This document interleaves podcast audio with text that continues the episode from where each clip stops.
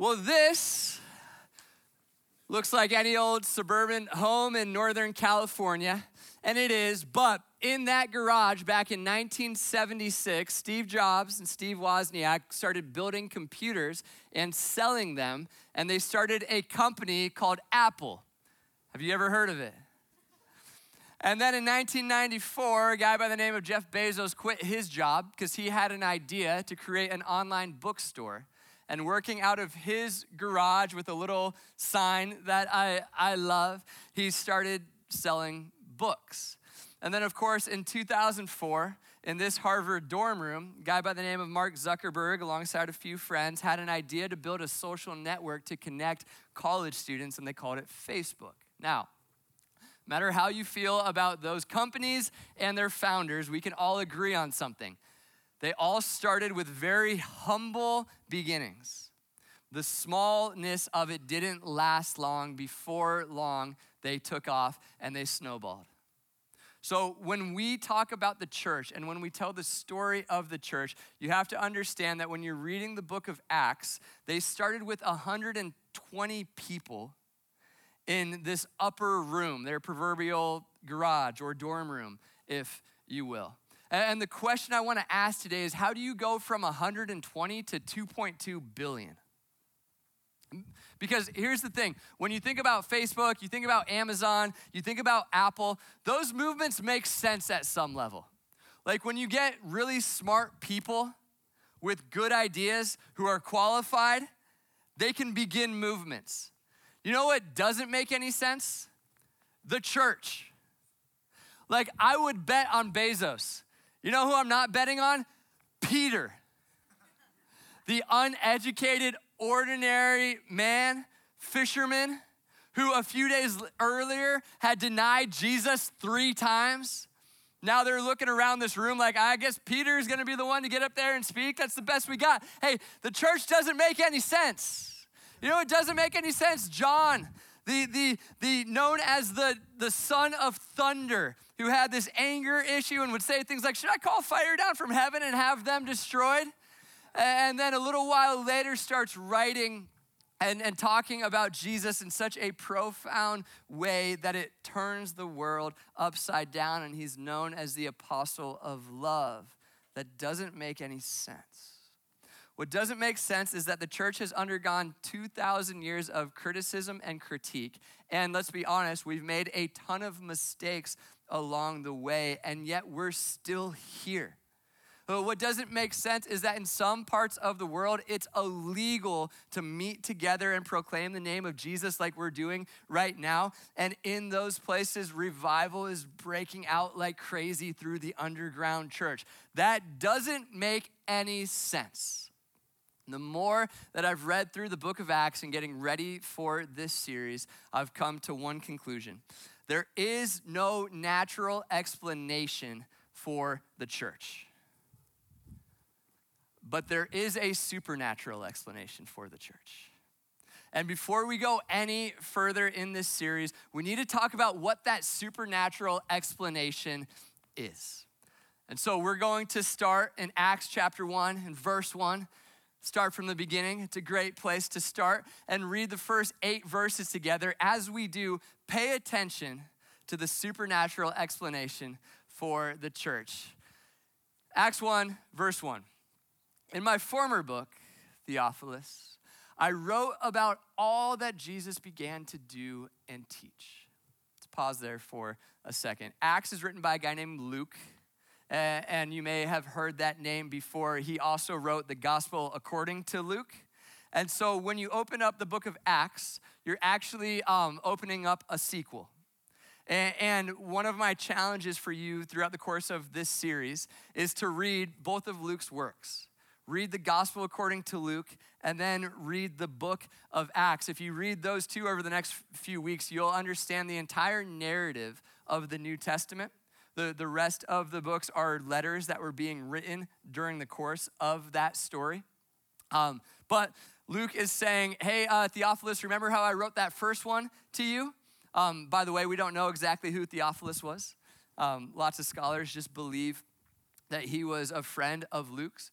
Yeah, he was um, interested in the church, but maybe a little skeptical about the church. And so Luke writes in great detail first, the Gospel of Luke, everything that, it, that what? That Jesus began to do and teach. And then he writes the book of Acts, which is all about the church. I love, by the way, that it says do and teach. Lots of people over the course of history have taught a lot of really good things. Hey, we didn't gather here today, you're not watching online today to worship a good teacher. Jesus didn't just teach, he practiced what he preached, including saying, Hey, I'm going to die and then be resurrected three days later, and then he actually pulled it off, like we celebrated last week. The gospel, according to Luke, talks about everything that Jesus did and taught. Verse 2 says this Until the day he was taken up to heaven, after giving instructions through the, here it is, Holy Spirit. If you write in your Bibles, underline those words. To the apostles he had chosen. After his suffering, he presented himself to them and gave many convincing proofs that he was alive. He appeared to them over a period of 40 days and spoke about the kingdom of God. On one occasion, while he was eating with them, by the way, Jesus was always eating. It's one of my favorite parts about Jesus. Always welcoming people to the table, but also always just enjoying a good meal. He's like Brad Pitt's character in Ocean's 11, just always eating something. And by the way, notice this is Jesus post resurrection in his resurrected body and he's still eating, which leads me to believe that, that enjoying good food is not just something for the here and now, it's also something that we're going to be experiencing and enjoying for all of eternity, just with renewed and restored taste buds. And I could go off on a whole tangent about that. I'm just saying, I'm excited to share meals with you all for the rest of eternity. Bible is good news. While he was eating with them, he gave them this command do not leave Jerusalem, which was probably a little mysterious to them because back in Matthew 28, he tells them to go to the ends of the earth and go make disciples. And you're like, now, Jesus, now you're telling us not to leave Jerusalem? And he says, Well, Ryan, you didn't let me finish my sentence. Do not leave Jerusalem, but wait for the gift my Father promised, which you have heard me speak about. For John baptized with water, but in a few days you will be baptized with the, here it is again, Holy Spirit. Verse 6 Then they gathered around him and asked him, Lord, are you at this time going to restore the kingdom, Israel? Uh, they're like kids on a road trip. Are we there yet? Are we there yet? Are we there yet?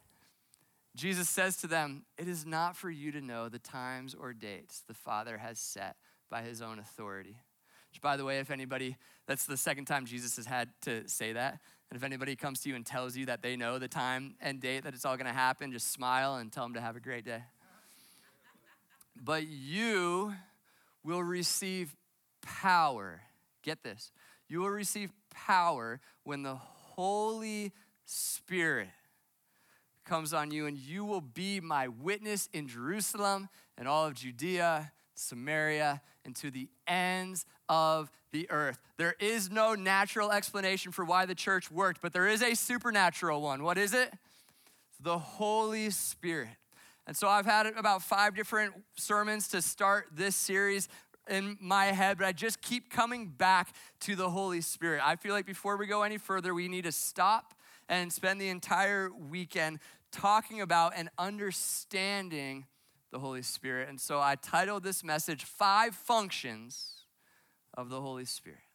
Five functions of the Holy Spirit. This is going to be a lot more teaching maybe than than what we're used to but but pay attention man this stuff is so important and it's going to help you this week so five functions of the holy spirit before we jump into it i want to address three different people groups of people in the room when i said holy spirit some of you went Let's go. About time, Pastor, you're like running out to your car to get your shofar. You know, like you're like ready for this. This is your topic, ready to roll. And, and to you, may I just say, I'm with you. Uh, uh, absolutely. Like 131 people gave their life to Jesus last week in this place. 131. Now, listen, that's not because we have great music, although our team is amazing. It's not because Doug preached a good sermon, although he's a phenomenal teacher. It's because the Holy Spirit was on the move. It's because the Holy Spirit was drawing people to him and opening up hearts to, to hear and understand the good news of the gospel. The Holy Spirit is everything. It's been that way from day one. And so, for those of you who are like, let's go, man, I'm absolutely with you. Let's learn to walk and move in the supernatural. Here's my ask I believe it's possible to be naturally supernatural, which is my nice way of saying don't be weird. Like, it's possible to walk in step with the Spirit without making it uncomfortable for people who are brand new to all of this. And if you don't believe me, go read the Gospels, because this was Jesus. Uh, like, like he was always eating meals with people. Why? Because people wanted to be around him. He was normal, he was natural, and then he would turn around and like raise Lazarus from the dead. He did both. He was brilliant at both. And as a church, I want us to continue to move in the supernatural, but I want us to learn to be naturally supernatural. Because there's a second group of people in this room who heard Holy Spirit and they started to get a little scared. Watching online, maybe you're about to turn this off right now because you go, oh man, I've heard this one before and it's bringing up stories and memories of of times where, where you felt very uncomfortable in a situation of the, the more charismatic side of the body of Christ. And if that's you, um, I just want to say two things. The first is this I'm so sorry. Um, I have been uh, a part of, of that. There's been times where I've, early on in the early days, just been so much zeal, youthful zeal, whatever it is, like, like let it in, in like a worship thing happening in my living room and then waking up the next day, like that might have been, maybe I need to tone it down. The, like, the, my point is, we make mistakes. And um, if that's been your experience, I'm so sorry. Um, it's not fair. It's got to be very confusing. And um, that's, that's it. All I, I got is, is I'm sorry. Let me also say, number two, it was the imperfections of imperfect people like me that you were experiencing, not a perfect God. So the Bible calls the Holy Spirit the comforter, which means experiencing the Holy Spirit feels like comfort, feels like peace, feels like love, feels like joy. And so maybe just for the next few minutes, before you turn this off, before you, you walk out of here, you give it a shot as we go back to Scripture and see what the Bible has to say about the Spirit. Be open to what the Holy Spirit may want to do in your life. The third group of people are in here going, The Holy what? Like, I don't even know what you're talking about, man. Who is the, what, who is the Holy Spirit? What is the Holy Spirit? Hey, you're my people. I got you today. Let's start right from the very beginning and the basics. First, the correct question is not what is the Holy Spirit? The correct question is who is the Holy Spirit? Because the Holy Spirit is God. Now, you're thinking, wait, I thought God, the, like the Father was God. And last week, Doug said that Jesus is God. And now you're saying that the Holy Spirit is God? And the answer is yes. God is one in essence, three in person. The word that we have to try to explain this is the word Trinity. Maybe you've heard it before. Tri, three, like tricycle. Unity, one. Three coming together as one. Trinity. Uh, God, three in essence, one in person. As my friend Nabil Qureshi used to say, God is three, or I'm sorry, God is one in being, three in person. And so now, if you are thinking, and you have your thinking cap on, the next question you're asking is what's the difference between being and person? So glad you asked. I am a human being. When I, in case you were wondering, when I say that, I'm, I'm talking about my mind, heart, skin, bones, lungs. Uh, I'm talking about what I am. When, we, when I say being, we're talking about whatness. But if you came to me and said, Yeah, but Ryan, who are you as a person? I wouldn't say human being, planet Earth. Just be weird, right? When you say, Who am I as a person? What, you, what you're asking, what the answer to that is, I'm Ryan Weckerman.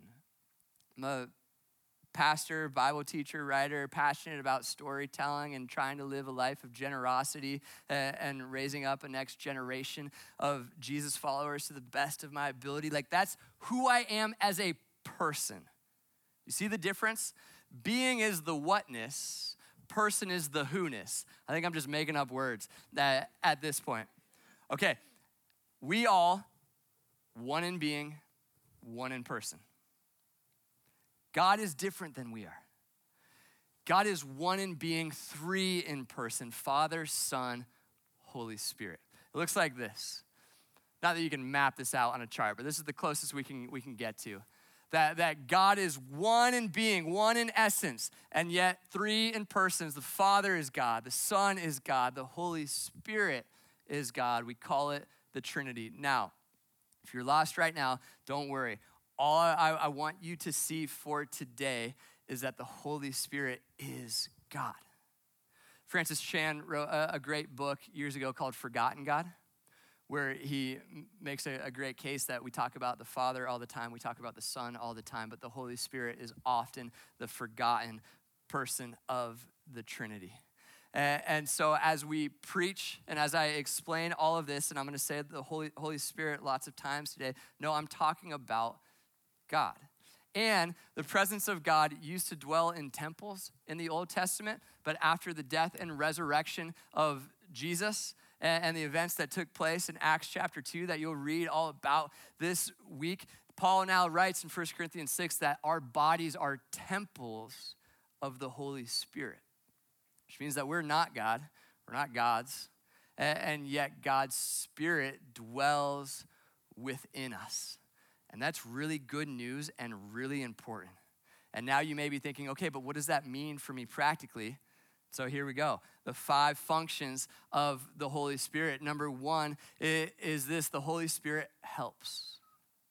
The Holy Spirit helps. Jesus, on the night he was betrayed, had his disciples together in a back room and said some really important things starting in John 14. He says this But the Helper, the Holy Spirit. Hey, when Jesus gives you a nickname, it's really important. Jesus calls the Holy Spirit the Helper, whom the Father will send in my name. By the way, look, there's the, the Trinity right there. These are the things I get excited about. I'm a nerd, whatever. You got the Holy Spirit, you've got Jesus talking, and you've got the Father right there. He will teach you all things and remind you of all that I said to you. In two, two chapters later, John 16, 7, he says, But I tell you the truth, it is to your advantage. Think about this for a second. This is a crazy thing Jesus is about to say. It's to your advantage that I'm leaving. For if I do not leave, the helper will not come to you. But if I go, I will send him to you. Jesus is going, it's actually better this way. That's how good the Holy Spirit is at helping. And if that's true, then maybe it's time we start letting the helper help us. Like, look at Peter's story. We already talked about this. He, he goes from denying Jesus three times in front of a few people to preaching so powerfully on, on day one that 3,000 people get saved and baptized. 3,000 people. How do you explain that? There's no natural explanation for it, only a supernatural one, and that is that the Holy Spirit is a really good helper. This is my story. I, listen, what I do for a career is incredibly ironic because I grew up being terrified of public speaking, hating being in front of anybody. My least favorite class I ever took, sophomore year of high school, public speaking. It was the worst. Jerry Seinfeld has an old joke that, that um, public speaking is the number one fear and death is number two. So he points out that that means if you're at a funeral, most people would rather be in the casket than giving the eulogy. And I resonated with that, man. I wouldn't sleep the night before. I would be there at my desk shaking. Now, if I could go back and talk to 13 year old Ryan sitting at that desk, terrified to go give a silly speech in front of 20 classmates who aren't listening, I would say, hey, bud, kind of a good news, bad news situation going on. so, um, might want to get used to this because you're actually going to grow up to be a pastor and do this pretty much every week. And 13 year old Ryan would look at me and say, So you're telling me the NBA thing's not to pan out? to which I would say, No, and I think deep down you know that. but then I would tell 13 year old Ryan, Hey, buddy, don't worry the Holy Spirit's to get a hold of your life and start to move some things uh, around internally, internally and start to speak some identity over you and help you get rid of some of the stuff that, that doesn't need to be there. And you're actually going to learn how to do this in a very natural way. Or should we say a supernatural way?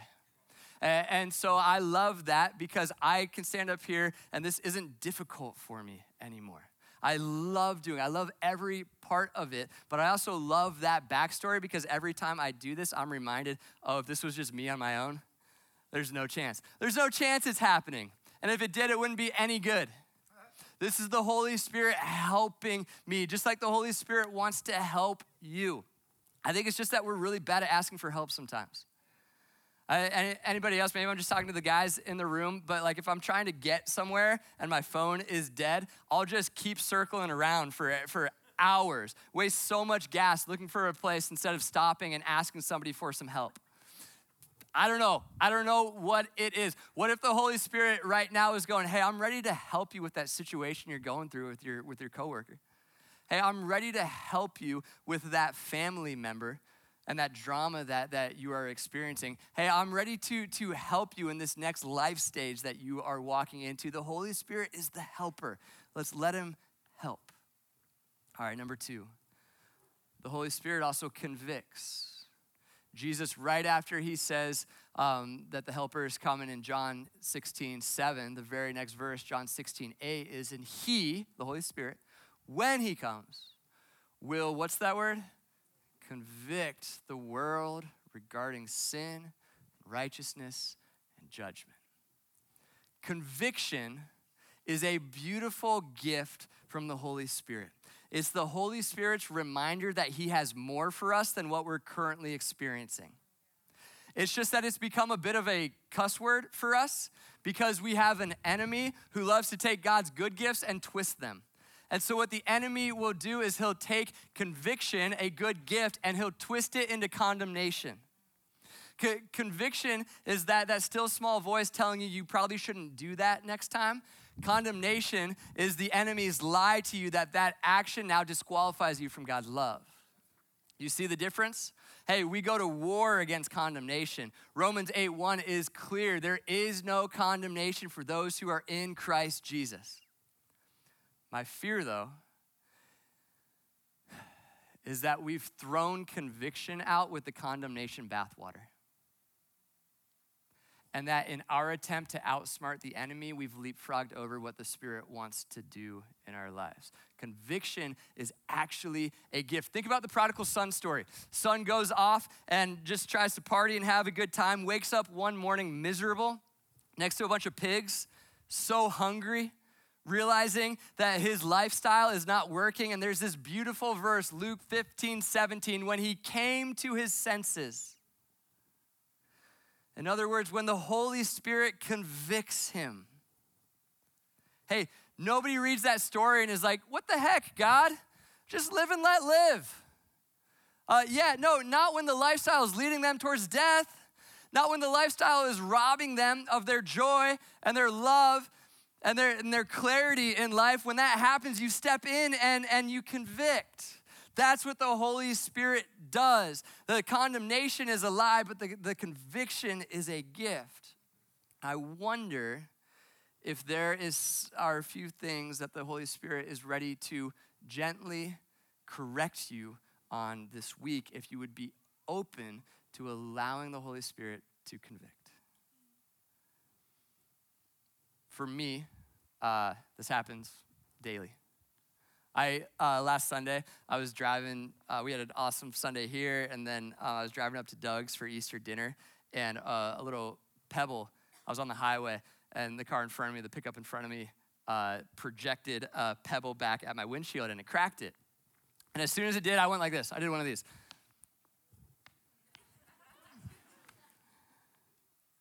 I felt in that moment the Holy Spirit, gentle conviction. And I started laughing because, because, like, if you think about that, it's like, so what? I think that that guy driving that pickup truck to probably his Easter dinner looked in his mirror and goes, oh, that's Ryan. oh, I'm gonna get him. Oh, look, there's a little rock up ahead. If I speed over it at just the right speed, I can throw it back and get his windshield like I'm playing Mario Kart or something, you know? Of course, that's not what happened. Accidents just happen sometimes. Okay? But I felt that conviction of the Spirit because, uh, like, if you think about it, it's like the Holy Spirit's telling me, hey, bud, you don't want to live your life thinking that everybody's out to get you all the time. It's not going to lead to, to abundant life. And I laugh about it, shake it off, go on with my day. It be small, gentle things like that. Or it can be more serious. Like three months ago, I woke up in the middle of the night at 3 a.m. Backstories for another day. Some stuff going on. I woke up realizing, oh, there's something I have to keep my integrity. There's, there's a, a way that I have to go and a thing I have to say no to. And there's a person I need to call and apologize to. That I would call the conviction of the Holy Spirit. And then I thought, yeah, but it's 3 a.m. I'm not going to call him now. You know, let's get some, some more sleep. We're fine. We'll take care of it tomorrow. That's beautiful conviction. The condemnation is what kept me awake until 6 a.m., just rolling around in bed feeling like I just ruined everything. Do you see the difference? That condemnation is alive from the enemy, but the conviction is a sweet, sweet invitation from the Spirit. I think one of the mistakes that we make is thinking that uh, that as soon as we raise our hand and put our faith in Jesus, that we like have arrived and that we're good. It's just not what the Bible says. The, the Bible talks a lot more about how our hearts are like fixer uppers, like homes that need to be flipped and the Holy Spirit arrives and gets to work. And how many know the first step of any fixer upper is usually, usually a lot of demolition? and a lot of taking things out that aren't supposed to be there. The Holy Spirit renovates our hearts. That conviction is a beautiful thing. The third thing the Holy Spirit does is the Holy Spirit teaches. We already read in John 16 about how the Holy Spirit's going to teach us. I love 2 Corinthians, 1 Corinthians chapter 2 and verse 13. This is what we speak, not in words taught us by human wisdom. My goodness but in words taught by the Spirit, explaining spiritual realities with Spirit taught words. All week, Doug and Ethan and I have been talking and praying about the series, and the question is not, hey, what are your ideas? As we all have a million ideas all the time. Who cares about our ideas? We want to hear what the Holy Spirit wants to speak to the church. And so the question is hey, do you get a sense at all uh, of where the Holy Spirit is leading this? Let's press in. We don't want these to be our words up here, we want these to be spirit taught words that, that we're sharing with you. Did you know you have the same invitation on the table to say, Holy Spirit, would you teach me how to speak with spirit taught words? It's a phenomenal prayer to pray when you're heading into school tomorrow. Lord, would you teach me how to speak today with spirit taught words? So you're heading into the workplace. That conversation that I'm going to have to have with my coworker, I want it to be spirit taught words. When you're trying to talk to your kid and you're trying to figure out how to get through to them, Holy Spirit, would you teach me how to communicate with my child with some spirit taught words? The Holy Spirit wants to teach us, just that we need to make room for the teacher to teach. Here's an easy way to think about it. When you uh, first start out, everybody has a, a plan for their lives. You have a will. There's your will, and then there's God's will. And this is why, like early on, lots of prayer requests sound more like like uh, wishes from a genie. You know, because it's just you you thinking about your will and your plan and your kingdom and asking God to like like step in and, and help you out a little bit. When when Doug and I were super young, we got really into um, macaws for a little bit, like the bird, like a blue and gold macaw. Passionate about it. And so we would sit in our bunk beds late at night and pray, God, I pray in the morning there would be a blue and gold macaw. We loved them. And then we'd wake up and we'd run down the stairs like it's Christmas morning, looking around like, God, we prayed for it. Where's the bird? And here's the, the ridiculous thing about that those birds live to be like 90 years old. Think about that. We were passionate about them for like nine days. That means today 30 years later, we'd still have 60 years left with the bird. In other words, I'm so glad that God didn't grant that wish. Said differently, sometimes I thank God for unanswered prayers. Someone should write a country song about that. Here's what starts to happen though as we start to allow the Holy Spirit to teach us is that the Spirit wants to teach us about God's will, plans that God has for your life. And as you do, there starts to be a lot more overlap between what you want and what God wants. And that's where prayers start to be answered.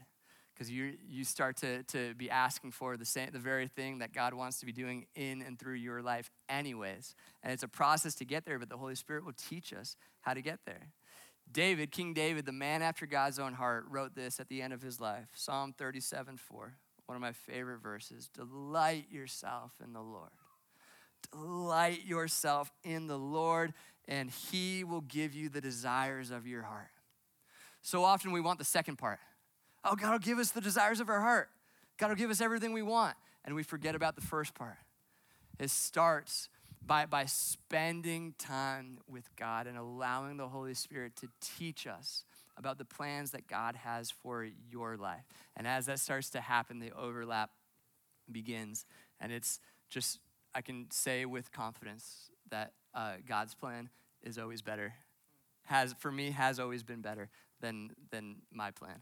It's just how it works, man. But it takes a lot of surrender. That's what the Holy Spirit wants to teach us. We're doing okay. The last two will be quick. Number four, the Spirit gives gifts. This Holy Spirit gives good gifts. Spiritual gifts is a whole topic that we could we could spend a, an entire day on. Romans 12 and 1 Corinthians 12 is a great starting point if you want to learn more. But gifts, spiritual gifts, are enablements of the Spirit that allow us to do things easily that, that are very difficult for other people. So if you start to, to notice that you're really good at doing certain things and most of your friends have a very difficult time doing that, it's a good indication that it's probably a spiritual gift, something that the Spirit is teaching you. That's one of the things we're passionate about around here. And one of the reasons we ask you to go to the welcome party, like Ethan will talk about in a few minutes next week, and get plugged in and start serving around here, is we want to help you practice and find and identify and cultivate these gifts that God has given you so that you can use them here and then use them in, in the world throughout the rest of your week. This is a Holy Spirit thing. Paul says it this way, 1 Corinthians chapter 12. These are different, there are different kinds of spiritual gifts, but the same spirit is the source of them all. In verse 7, jump down, he says, A spiritual gift is given to each of us so we can help each other. I love how Eugene Peterson paraphrases it in the message. He says this God's various gifts are handed out everywhere, but they all originate in God's Spirit. God's various ministries are carried out everywhere, but they all originate in God's Spirit. God's various expressions of power are in action everywhere, but God Himself is behind it each person is given something to do that shows who God is. Everyone gets in on it, everyone benefits. That's why we titled this series We the Church, not Me the Church. This is, uh, this is a, about the body of Christ coming together, each with our own gifts that the Spirit gives us, to work together as one body to move the kingdom of heaven forward. And by the way, just so you know, when I say that, I'm not just talking about Red Rocks. I'm talking about Celebration Church. I'm talking about Gateway. I'm talking about Austin Stone. I'm talking about Capital City Church. We are the church. Together as one, trying to reach and love a city, a state, a country, and the entire world the more you make room for the Spirit of God to work in your life, the more you'll start to see the gifts of the Spirit become a reality for you, which takes us to our fifth and final point the Spirit, the Holy Spirit empowers. I don't know about you, but there have been so many times in my life where I've felt like God is calling me to do something, and I just, I go, uh uh-uh, uh, uh-uh, can't do it, not ready not qualified. And the response is always, yeah, that's kind of the point.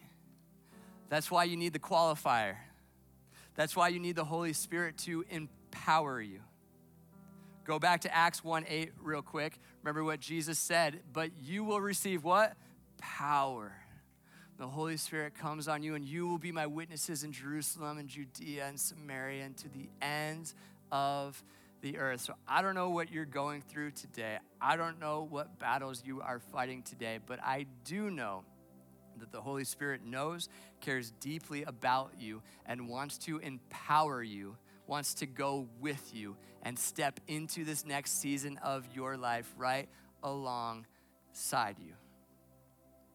Problem is, so often we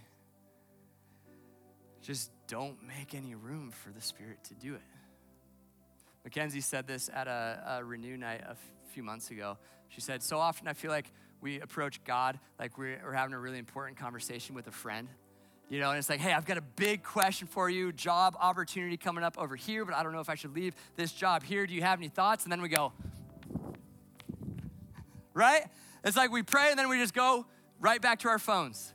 We pray and we go right back to Netflix. We pray and we go right back to our food. We pray and we go right back to whatever we're doing. Every generation has uh, uh, their own unique battles to face and challenges that they have to overcome. One of ours is we're so distracted. And let's be real, we all have the entire world in our pocket, our phone. Thanks, Steve Jobs. I'm kidding. Call, call back. I'm thankful for it. It's a tool that can be used for the kingdom. It's also doing a lot of damage. Friday, I was on a walk uh, a trail back behind my house, and uh, there's never anybody else on this trail. There was a guy about 100 yards ahead of me, and he was just walking like this. And no judgment, I do it too. We're all in the same boat here but he's walking like this. And I see him from 100 yards out, and I know, I know immediately, I know exactly how this is gonna pan out. 50 yards away, still hasn't looked up. He's just, I start thinking, like, should I, like, hey, just so you know, I'm also here. This is gonna be awkward. 20 yards away, 10 yards away, three yards away, and finally I'm in his eyesight as he's looking down, and he just goes like this Ah! Shouts so loud. And then he says, What the heck, man? And I told him, I go, Hey, man, that's not on me. You got to look up. My point is, we're all addicted to our phones. And it's making it very, very difficult for us to be discipled by the Holy Spirit because we'd rather be discipled by a Silicon Valley algorithm. And, and I just have this sense, we're gonna do this in just a second, that the more space we create in this place, watching online, wherever you're at right now, the more space we create in our lives to let the Holy Spirit speak to us, the more we'll begin to experience the power that is the Holy Spirit and, and the help that is the helper and the teaching that is the teacher and the gifts that come from the Spirit and that deep, gentle conviction that is such a gift, needed and necessary gift. And so um, I am, am going to get out of the way and we're going to sing a song. And as we do, um, I want to invite you to maybe for the first time, just invite the Spirit to do the five things that we've been talking about all day in your life. Whichever one stuck out to you, maybe it's conviction. Holy Spirit, is there some conviction that, that you need to give me? I'm here and I'm open for to it. Holy Spirit, is there some teaching that you need to do?